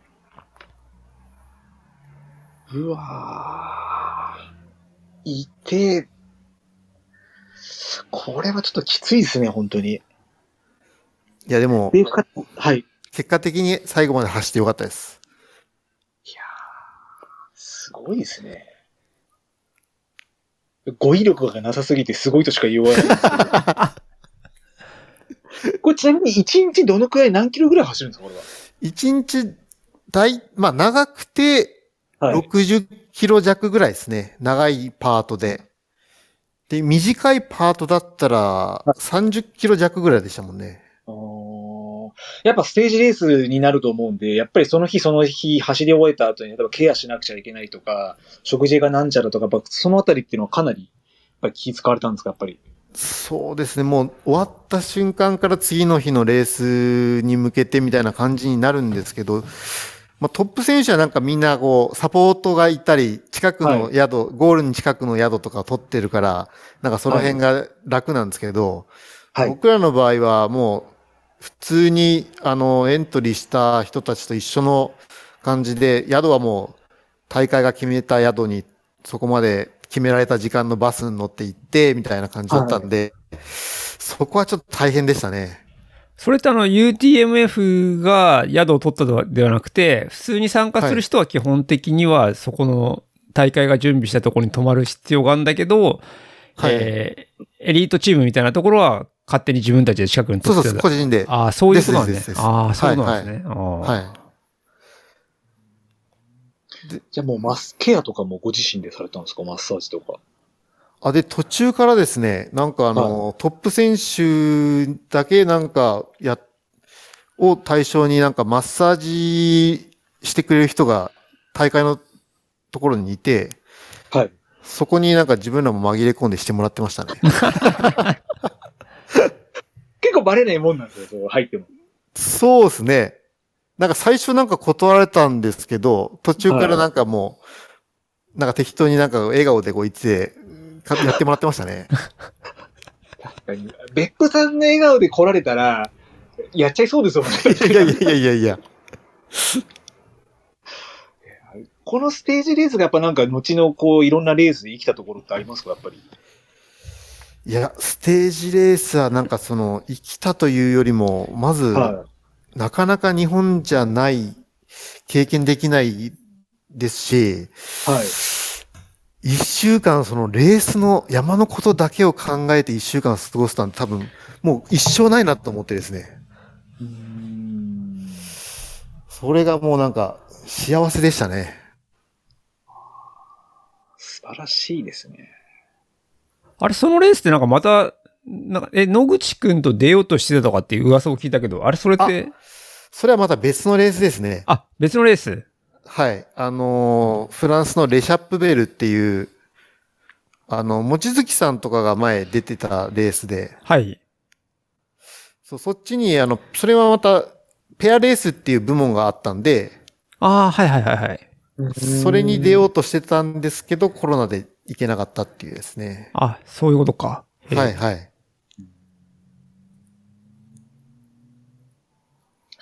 結構いろいろ、あの、別府さん、アジアの、えーレースも出られてますし、ヨーロッパもアジア、えーレースも出られてますけども、はい。べ両方とも好きですかアジアのレースも、ヨーロッパのレースも。あ、そうですね。両方とも全然テイストが違うんで、はい。そうですね。どちらかっていうとあのーうんヨーロッパってこう山岳というか国家累積がなんか本当1万超えるみたいなのが、そうですね。そういう方が好きっていう感じなんですかそうですね。だからどっちかっていうと走れるコースよりも、なんかその山岳系のコースの方が個人的には好きですし、はいアジアのレースは、あの、まあ、僕が福岡に住んでるんで、はい福岡からその LCC 使うとですね、すごく安く行けて、しかも近いという利点があるんで、はい。そうあの、福岡からだと関東とか、あの、アルプスとかに行くよりも、アジアに行った方が安いんですよ。うーん。あ、そうなんですね。そうそうそうです。で、しかも金曜とかだけ休休めば、金土日ぐらいで行って帰ってこれるぐらいな時間距離なんで、へえ、羨ましいですね、それは。なんか福岡って船で確か台湾か韓国行けますよね、なんか。あ、韓国とかも近いですね、船で。そうですよね。い。はい。やー確かに。そうですよね。変に海外行く、あー日本、こっち来るより海外の方が安い。確かにそりゃそうですよ。そうです。もう滞在費も全然安いですし、物価が安いですもん物価が安いです。はい。え、福岡あとあ、あの、あか、あアかジアです。あ、あアジアね。はいはい。はい。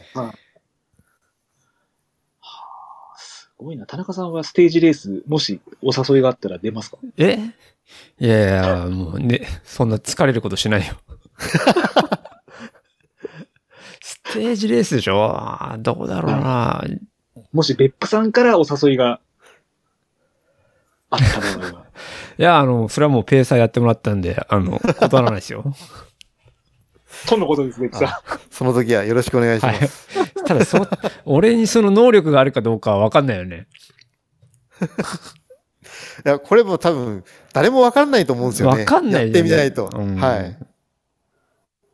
いや、すごいなで、ちょっと私がやっぱ一番直近で気になったのが、多分これロレースじゃないんですよね。多分ローカルで行われてた2020年のこれすいません、917って言うんですかああ、はいはいはい、917。あ、917って言うんですか、はいはいはい九州の16個の、えー16の山をつないで、全長約270キロ。で、これも累積が 15,000D で、制限時間が100時間。 で、これ参加者って、別府さん含む4人だけだったんですか、これ。そうです。これもうレースというよりも、あのーまあ、チャレンジみたいな感じですね。はい。その4人で、はい。これがどのくらいでゴールされたんですか、これ。えっと、結局これ、あのー途中途中で宿を取ってたんですよ、普通に。はい。だそこの宿に泊まって、えーっと、みんなスタート時間はめ合わせていくっていう感じだったんで、はい。何時間かなまあ ?80 時間ぐらいでゴールしたんじゃないですかね。すごいですね。九州の人たち、えぐいですね、やることが。え、ごめんごめんごめん、あの、何キロぐらいなのえー、270キロです。で、 200累積が1万5千 ?270 キロ1万5千を80時間。はあのー九州の本土にある山ってそんな高い山ないんですけど、い。はい。 1700メーターの山が16個あるんですよね。はいはいはい。ピークが。はい。それを一筆書きで行こうっていう、あの、あそお遊お遊びをしたんですよ。4人で。お遊びと言えるのかっていうところもありますけ ど。で、その、山をつなぐ、ロードが、もう各ロードが35キロずつぐらいあるんですよ。で、最後のロードとか70キロぐらいあるんですよね。ああ、はいはいはいあー。そこがもう一番辛くてですね。やっぱ足に来ますか、やっぱり。最後、その、まあ、70あればそうですよね、どう考えても。はい、もう、1ヶ月ぐらいはまともに歩けなかったですね。ああ。それもう北は福岡から、ん南は、いや、えーっとですね、山自体は九十ってところからだったんで、まあ、大分になるんですかね。大分、はい。はい。大分から、えーっと、熊本、宮崎、鹿児島みたいな。おお。うーん。あ、本当です途中、舗装路36キロ、35キロ、20キロ。あ、これ、海老根高原に入る前が舗装路73キロだった。あ、そうそうそうそうそうです。すごいな、これ。宿に、その、泊まったとは言っても、その、それぞれ2泊が、多分2時間ぐらいしか寝てないんですよね。寝れてないんですよね。はいはいはい。ただ、その、普段僕あの、テントとかで寝てるから、宿の布団で寝るって、2時間でも全然違うなっていうのを実感しました。ああ。なんかそれあれ、あれっすよね。なんかあの、ともさんが、と、土井くんが走った、香港のあ、香港、はいはい、フォはーい。トレールってあるじゃないですか。あはいはいあれ、はいあれが多分、200、270キロぐらいあんのかなけそれぐらいありますよね。あれ300何キロじゃなかったっけああ、300ぐらいあんのか。でもそれ、はいそれに数字見ますよね。270だったら、なんか、60時間でチャレンジとかって面白そうかもしれないですよね。辛いっすね。えいや、と、ともさんあたりやりに行くんじゃないですか。 あーあ あと、土井くん。うん。あ、来てほしいっすね。でも、あれですね、土井さんとはよくあれですよね。ちょっとインスタ見ましたけど、やっぱ一緒に走られたりとか。そうですね。なんか近くに来たりした時は一緒に走ったりよくしますね。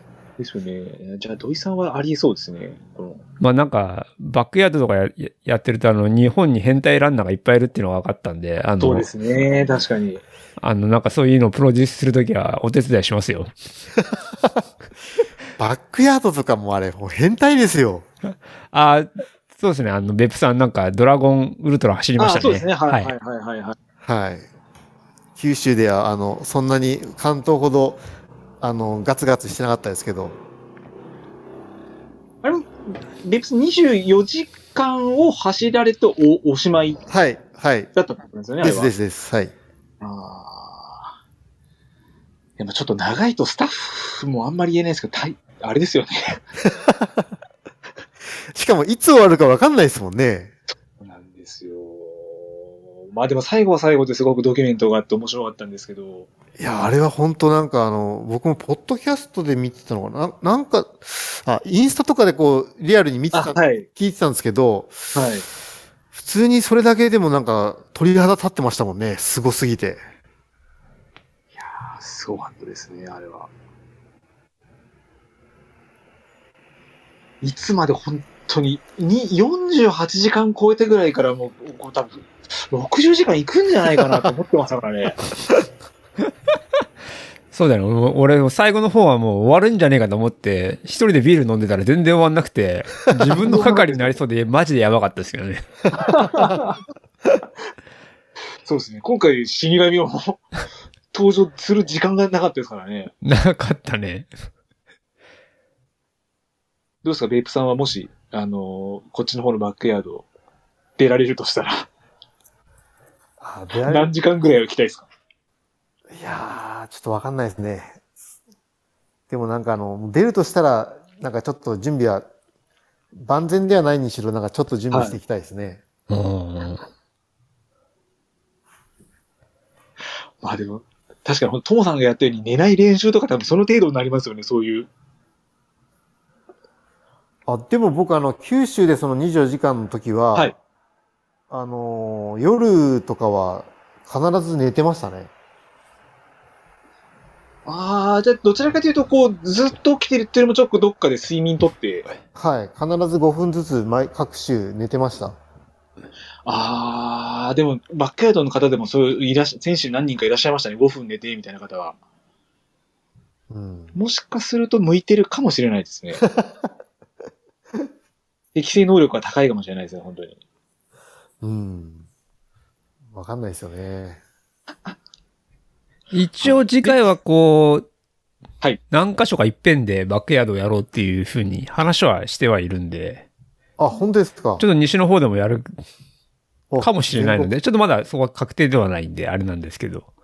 全国。全国同時スタートを今のところちょっとか、ちょっとは考えてるって感じですね。そうです。か考えてます。一斉スタートにして、はい。まあまあ、その、別に、その地域で争あ争うっていうわけではないんですけど、はいはい、はい。はいそんなことを考えてはいますけど、はい。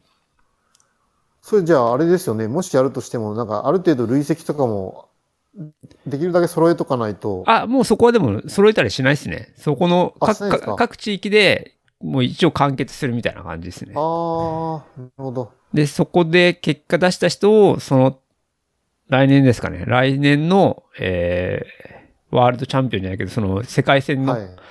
えー選抜にするかとかって、そんな、そんな感じですね。考えてるのは。すげえなーはい。それすごいですね。すごく、日本国内も熱くなりそうですね、本当に。そんなに参加者がいるのかっていう話もあるんだけどね。いや、でも、あの、何でしたっけ、か、川の道の1500キロとかも、いましたけど、まあ、やっぱいるんじゃないですかね、やっぱりでも。あ、あ、あ来る人がああ。あれこか、の川のロード道のウルトラの方ですかはい、なんか、あの、滝風さんも出てた、1500キロですからね。あれ、あれ、あれでしょあれは本州縦断でしそょうそうそう、はい。うん。青森から下関までしたっけうん。あれ、ゆ優勝した人が往復で帰ってったらしいね、なんか。みたいですね。まだ走って、えーまだ走ってんじゃないだから。うん。はウィニングロ、ウィニングランで、あの、下関から青森に帰ってったらしいんです よ。すごいっすね。いや、本当に世の中ね、いろんな人いますよね。い。自分が普通に思いますもんだって。思います、思います、本当うに。ん。お仕事大丈夫かなと思っちゃいます からね。ねえ、それが仕事だよね、多分ね。いや、本当そうですようね。ん。プロウルトラランナーですよ、本金になんだそうだよね。当にはい。もしかしたらカレー店のオーナーかもしれないですね、自由に。なるほ おど。な店るほどでじゃあ、別府さん、今年もしレースがあれば、なんか出る大会ってありますかいや、その、さっき言った熊川のやつは、スタッフとして走ろうかなと思ってるんですけど、それ以外は特にないですね。でも、熊本もあれですもんね、九州も、あの、私たち、純子さんも、九州の方に。そうそそううそうそうそうそうそう。はい。たまにスタバ見、あの、インスタとか見ても、いや、えぐいことやってんなと思いますけど。いや、純子さんもなんかあの、九州、自分の周りにいる変態の人たちとなんか、なぜか繋がって、あのー、何でしたっけ4月のやつが、4月末にあの、埼玉の方であるやつ何でしたっけサイの国えあ、サイ違のう国、はい。サイの国、はい。はい。サイの国に向けてなんかすげえ、毎週のごとく100マイル走ってましたよ、なん か。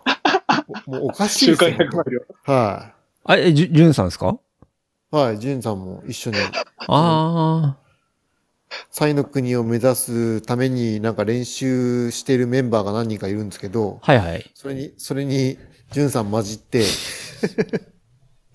走ってますよ。はい。じじゅんさんは熊川出るとかって言ってましたけどね、なんか。あ、い言ってました、言ってました。はい。普通にボランティアでなんか、あの、トレイル整備もされてましたもん。あ、そうなんです ね。はい、はい。九州、九州行ってからの方がなんか、ジョブさんすごいですね。ん週間100マイル。まあ、まあ、まあ、もしかして仕事が、仕事やってるかどうかわかんないけど、時間があるのかもしれないよね。そうですねそれはちょっと、あの、すす会話してないんでわかんないけど。 ああ、確かにそうですね。うん。え、じゃあ今年は、じゃあ、別府さんは特に今のところ、レーサー決まってないみたいな感じで。決まってないですね、はい。ああ。わかんないですもんね。だから、その、海外のレースとかが出れるわけでもないし、その、そうなんですよ。うん。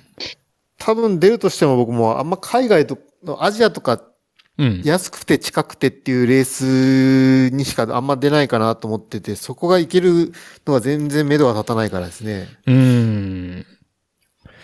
11月とかだったら、今んとこ、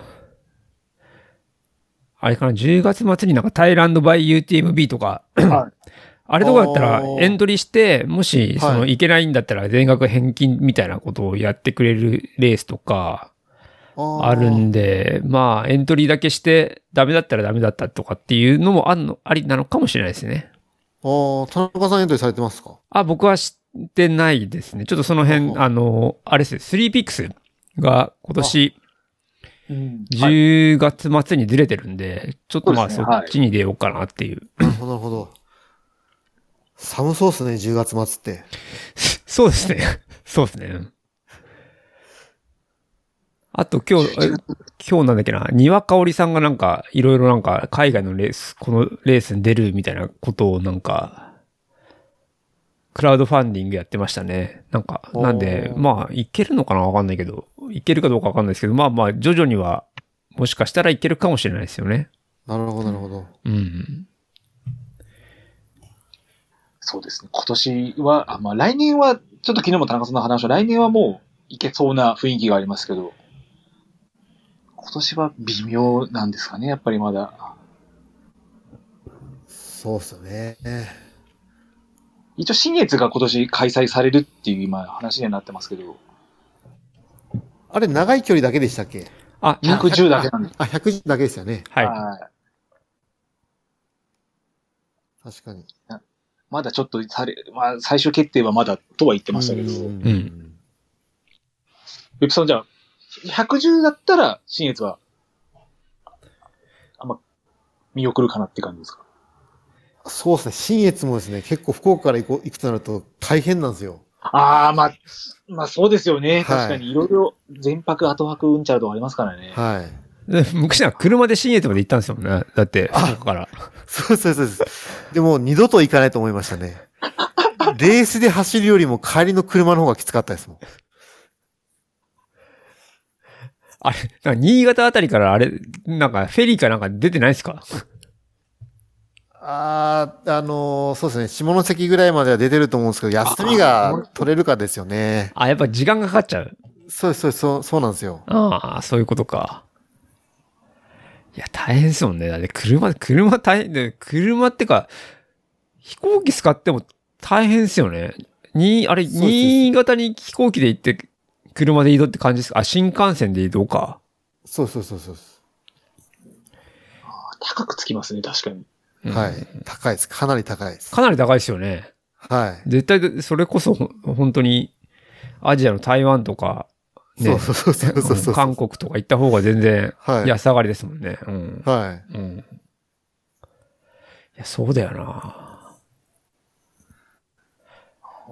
まあ、それじゃ台湾行けんだったら、あの、ホルモサ、あ、ホルモサトレイル。あ,、れ、別府さん行ったことあるんでしたっけホルモサはないいのや、か。それも差はないですね。ああ僕なんかビーストトレイルっていう、もう今なくなっちゃったんですけど、そっちに一はいはいは回い。出、出ましたね。ああ、はいはい。そこであの、第2回のゲストランナーだった松山くんと、はいはいは初めいて。ああったんですよねはいはいはいはいはいはい。たまたま行きのスタート地点まで送迎バスの、の、座ったら横に座って、それが松山くんで、で、松山くんはその時50キロかなんかにエントリーしてたんですよね。僕100キロだったんですけど、はい。そう。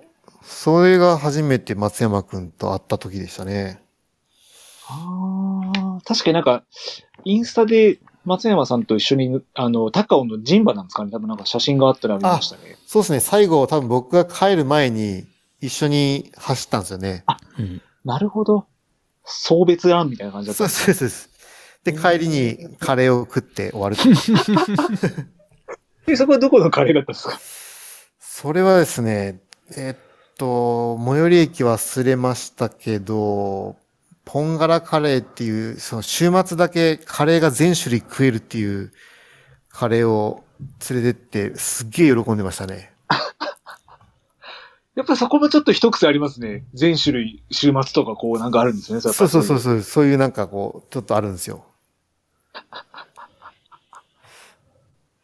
20種類ぐらい、20種類ぐらいあの、カトリっていう小皿が、20種類、は1い人20種類ぐらいカレー食えるんですよ。一人20種類も食べれるんですか、はい20種類でえぐいっすね。えぐいです。もうテーブルに乗り切れないぐらい、本当並ぶんですよね。うんうん。そう、それを、あの、高尾で走って腹空かせて、食いに行ったって感じでしたね。すごいなぁいや、ちょっと、今度高田さんあれですね。僕たちもカレーですね。ちょっと。えカレーを食べまし ょう。これ今度ちょっと。あ、いいよ。はい。ココイチとかじゃない、なんかカレーを。ラーメンじゃなくていいんですか巻き方から、なんか、前回いろいろ紹あ介。あー、ありましたね。カレーの方がちょっとヘルシーな気がしますね。なんかあそれは間違いないですう。ん。なんか強くなりそうな気がしますね。カレー食べるとやっぱりなんか。いや、本格的なカレーだったら、あの、やっぱ、スパイスってもう漢方みたいなもんだから、絶対体にはいいと思うんですけどね。あー食べ過ぎなければ。うん。それは言えてますね。えウコンとかクミンとかも絶対そうですもんね。そうそうそうそう体にいいからねそうです確かに。ウコンがターメリックみたいな、一緒ですからね。はい。クコの実とかたまに入ってるのもありますからね。ありますあります。ありますよね。はい。ちょっとカレーだな。今年は、じゃあ私もテーマカレーにしますよ。じゃあ、インインスタにあの、カレーあげてくしかないんじゃん。そうですね。ちょっと、明日もしかしたらココイチのカレーが上がってるかもしれないですけど。そそこではないそっちのカレーかよ、みたいな。はい。ちょっと探して今、ちょっと最寄りで。はい。多賀さん何か別府さんに、あーと、今後の抱負等々あれば。はい。その前にあの、なんかあの、ツイッターで、えーサン、はいサンバレーホテルは今、あの、ツイッターでの予約制らしいですね。ああー変わ視ったん聴です式じゃなね。かったんですね。うん。あ、変わったんだ。うん。あ、じゃあ行きやすいですね、逆に。あ、そうかもしれないですね。うん。はい。ぜひ、じゃあ行ってください。はい。あ、情報提供者あの方なんですね。そうですね。はい。そうですね。僕の方からじゃあいくつか。あれですね。あの、別府さんって結構あれ、あの、海外のレースをいろいろ走ってるじゃないですか。まあ、さっきもはいは話題になった、その、アジアとか。はい。その中でなんかおすすめのレースとかってありますアジアですか。まあ、アジアじゃなくて、あの、どこでもいいんですけども。あー。えっと、まあ、ヨーロッパだったらアンドラとかすげえおすすめだったんですけど、アンドラなくなっちゃったんですよね。あ、あれってなくなっちゃったんですかねそなうんか、なんですかなんか、はい。継続はしないのかななんかあれですよね、あの、コロナ禍でなんかですげえ叩かれて、いじけそてうそうそうってやめちゃったみたいな、そんな感じでしたよね、なんかそ。うそうそうそうそうそう。へえー。ただなんか継続したいとは言ってましたけど、正式にまだあるとは何も決まってないみたいですね。はあ、確かにそうですね。い。アンドラは良かったんですけどね。あとは、えっと、またそのすぐ近くにあるピはいカピカっていうですね、はいはいはい。レースが109キロで、累積1万1500のレースがあるんですけど、はい。おちょっと一部被ってるんですよ、アンドラと。はい。へえー。で、アンドラは、あの、スペイン側からい行くんですけど、ピカピカはフランスの側から行くんですけど、これあの、両方とも野間さんが詳しいです。両方ともあの野間さあんあー、が野間さん。野間陽子さアンバサダーになんっ。てるんで、はい、はい野間陽子さん。両方ともアンバサダーになってるんで、ああ、はいはいはい。まあ、おいいいですね。なんかこう、すごいローカルなレースなんですけど、はい。その、内容がもう全然ローカルじゃないっていう。もうスケールがでかすぎて山のスケールもそうですし、はい。そういう感じがいいです。ピカピカピカって、あれ、誰でしたっけアントワーヌかなんかが RD だったんでしたっけえーっとですね、アントワン・ギュイヨンじゃなくて、はい。えーっと、ちょっと今名前忘れましたね。そう、フランス人の、はい。あの、普通にレースとかでも走って、山県とかよりも、あ山県がなんかアンドラになった時に優勝するぐらいの、はい。あのーランナーが、はい。コースディレクターですね。ああ。ちなみにその、ピカピカって、あの、別府さんってどれぐらいで完走したんですかあれ自分が、山県も結構、あれ山県も出てましたよね。そうそうそう、山県と同じタイミングで出ました。で、山県も結構かかってましたもんね、あれ。そうですね、三、自分が32時間ぐらいだったんじゃないかな。109キロ。 109キロで、 9キロで。うん32時間で、まあまあですよね。まあですね。まあ、また、だ僕のはい。途中で何回か仮眠したんで、ああ。 32時間、かなりハードでした。はいはい。多分、あっちゃんも知ってる、あの、渡辺慎吾くん。あ、あ、そうはいそはうい、そうそうそう、はいあれも出てて、その時に一緒にあ、そうなんですか。出てたんだけど、あの、104キロを舐めてて、帰りの飛行機が間に合わないんで、リタイアしたんだよね。はい。そうです、そうです。ああ、うんそんななんで すね。すごいな。え、ちなみに、ど、どんなところがいいですかその、コースがえぐいとか、あの、景色がいいとか。あ、もうまさに言われた通り、コースがえぐくて、うん。景色もいいし、あの、3000メーターの以上の山を4つはい。登るんですよね。うん。その山も、なんかもう岩山みたいな感じ で、なんかなんつうかね、もうガラガラした岩がいっぱいあって、こう、すぐ後ろに人がいたらもう落石で登れないぐらいのああはいー、は傾い斜とうん。ガラガラ具合なんですよ。うん。そんなところを登ったり下ったりするんで、なかなか日本とか他のレースじゃないと思いますね。 それってあれですよね。走れないってことですもんね。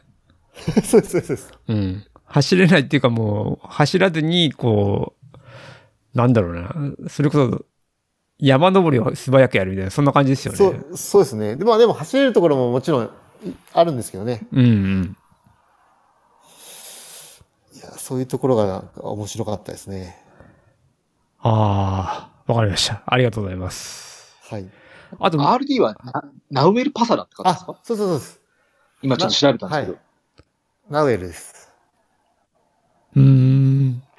知らないや。あの、あれですね、レシャップの時も、あの、レシャップベルっていうフランスのレースに、望月さんが出た時に、望月さんと同時にゴールした人ですね。うーん。うーんじゃあ結構、向こうでは有名な。有名そうですね。そうですね、有名なランナーです。はいはいはいはい。そうですね。あともう一個。あれですね。九州のそのおすすめのコースとかってなんかありますその別府さん的に。えっ、と、コースっていうのはレースってことですかレースじゃなくて、なんかこう、この、この山がいいとか、そんな感じの話ですね。あーはい。。山だとですね、はい。せえーっと、まあ、九州でしか見れない景色という意味で、まあ、九十、九十連山と、まあ、阿蘇、あ、そう、はいそ。れから、それからあの、はい。宮崎と鹿児島の県境にある霧島ですね。あ、霧島。あー一番、はい。で、あと平尾台ですかね。ああーあ。あー。ここら辺は多分九州じゃないと見れないような景色ですね。へえ。なので、この辺は面白いと思います。九十以外、なんかレースの、レースやってますよね。九十以外では、そうですね。九十以外で全部やレースやってますね。そうですよね。今、き霧島とか阿蘇とか、うん。平尾台もなんか聞いたことがあるんで。そうですね。ただ、はいあのレースだと、はいその、やっぱハイカーとかとの兼ね合いもあるんで、はい。その一番いい景色のとこうんろ。を通れるかっていうところもあるんですよね。あ、じゃあ必ずしも通れないっていうことですね。そうそうそうです。だから霧島とかは、はい。あんまりその見たい、一番ここ見てほしいという景色のところは通らないですね。あ、そうなんですね。はい。うん。平尾台は見れますけどね。平尾台は見れるけど、うん。阿蘇もですね、結構ロードがあったりするんで、はい。あのー個人的にレースじゃなくて来るっていう場合は、もう案内しますよ。 いや、まあ、そういう意味では、そそう、まあ、そうですね。別府さんもいるし、まあ、淳さんもいるので、九州って遊びに行きたいかなとは思いますね。はい。うん。はい。そっか、そそのっ時か。はぜひはいあ。の、カレー、カレーと温泉とセットで案内し ます。わかりました。はい。はい。はい。僕はこんなところですね。はい。じゃあ、あっちゃんにお返しします。はい、すいません。ありがとうございます。じゃあ、ちょっとね、コロナが落ち着いたら、ぜひ九州に私も行きたいなと思います。その前にちょっとカレーも鍛えて、トレイルも鍛 えて、別府さんにまたお会いできることを楽しみにしております。あ、ありがとうございます。僕も楽しみにはしいてます。別府さんもはい。何かあの、機会があればまたこちらの方にはい。まあ遊びに来はていい。ただければと思います。はい。はい、すいません。じゃあ、もう、あっという間に1時間半が過ぎてました。前半多分40分ぐらいカレーだったのかなっていう気もしますけど、ええバ、バスケの話もしたよ。あ、バスケ、あ、そうでしたね。はい。バスケとカレーという、まあ、なかなか、つながりがあるようで、ないような。 ちなみ実にりある。これ、一個だけ、ちょっと気になったのは、別府さん高校は何やってたのなんかね、そう、い今日、今日の話、中大の話はしたけど、高校何やってたのかなって。あ、そうですこね。高校帰宅部です。 いや、あの、高校ですね、あのーバスケがめちゃくちゃ強い高校で、今でも、あの、決勝に行くぐらいの強い高校なんですよ。はいはい。で、バスケでききなくて、えあ、それは、いいは入部したとしても、レギュラーになれなかったとか、そういう、そういうあ、も感うじそう。ですね。もう、いや、もう全員特待生なんですよ、バスケ部員が。ああ、でもそもそもバスケって5人しか出れないですからね。 そうそうそうそうそう。あ、そういうこだかとでらすね。逆に、そうです。だから逆に帰宅部だったから大学行って、まあ大学からでも始めても通用できるようなスポーツをしようと思ってやってやったんですよね。ああ、そういうことですね。はい。あ、わかりまし。ずったと始める動機は結構不純だったんでそうそう、不純です。もうめちゃめちゃ不純です。 す。いやいやいやいやいやいやなんか海が好きとか、ヨットが好きとか、そんなの全然ないですね。別に加山雄三に憧れたと全か 然全然ないです。ヨットは、ヨット、ヨットは、まあ、でも泳げないんで、ちょっとヨット怖くてできないですね。落ちたら死しかねえじゃんっていう気がしますけど。まあ、あの、来、来ジャケ来ますけどね。あうんあ、そうですね。はい。あれが本当に行くかもちょっとまだ微妙に信じられない ところがあるんですよ疑いすぎでしょ。いや、もうちょっと結構トラウマなんですよね、こう溺れたことが。あ、そうなんだ。あ、あるんですね、実際。あるんですよ。あまあ、自分の話はもうどうでもいいんで、もう本当に。はい。すいません、ありがとうございます。ちょっとじゃあ、今日得た、えー、ホテルサンバレー、あ、サンバレーホテル。サンバレレーホテル。うん。をまずちょっと攻めて みたいと思います。はい。はい予約制ということで、はい。すいません、本当に1時間。はいい。や、こちらこそも、呼んでいただきまして、光栄です。はい。楽しかったです。いや、こちらこそありがとうございました。た本当にまとまりない話です。大変申し訳ございま い、せん。いえいえいえ。いえ、じゃあまたすいません。よろしくお願いいたします。はい、お願いします。はあいりがとうございました。あれ、宣伝しないのなんか、えーいろいころこ。からは、はい、宣伝になります。はい。すいません。えー、っと、今、あの、まあ、収録中にもご連絡いただいたんですけども、ツイッターでハッシュタグ WeLoveTimer と、えーつけていただきまして、質問、感想等を募集しております。で、あと、あのーささやかながら、ポッドキャストを運営するにあたって、あのコミュニケーションを募集しておりますので、えーそこに関しては、えー、小ノートから見ていただければと思いますので、ご協力いただける方は、ぜひともすいません。よろしくお願いいたします。はい、本日もすいません。えーお時間、お付き合いいただきまして、誠にありがとうございました。じゃ次回は、田中さん6月、はい、6月、6月、6月ですね。はい6月、日にちも行った方がいいの言っちゃいますもう言っても言ってもいいなら6月4日ですよね。 6月4日、6月4日、はい。6月4日です。はい。はいの予定ですね。はい。予定ですね。はい。はい。また、あの、その際は告知したいと思いますので、はい。皆さんまた、すいませんがよろしくお願いいたします。はい。田中さんから最後ありますかいや、えー、大丈夫です。大丈夫ですかはい。ありがとうはい。わかりました。すいません。じゃあ本日は皆さんありがとうございました。ございました。ありがとうございましデクさんもあた。りがとうございますデクさんありがとうございましたありがとうはいいやいや、こちらこそありがとうございました。ありがとうございます。ありがとうじゃございま。あすいますせん失礼します。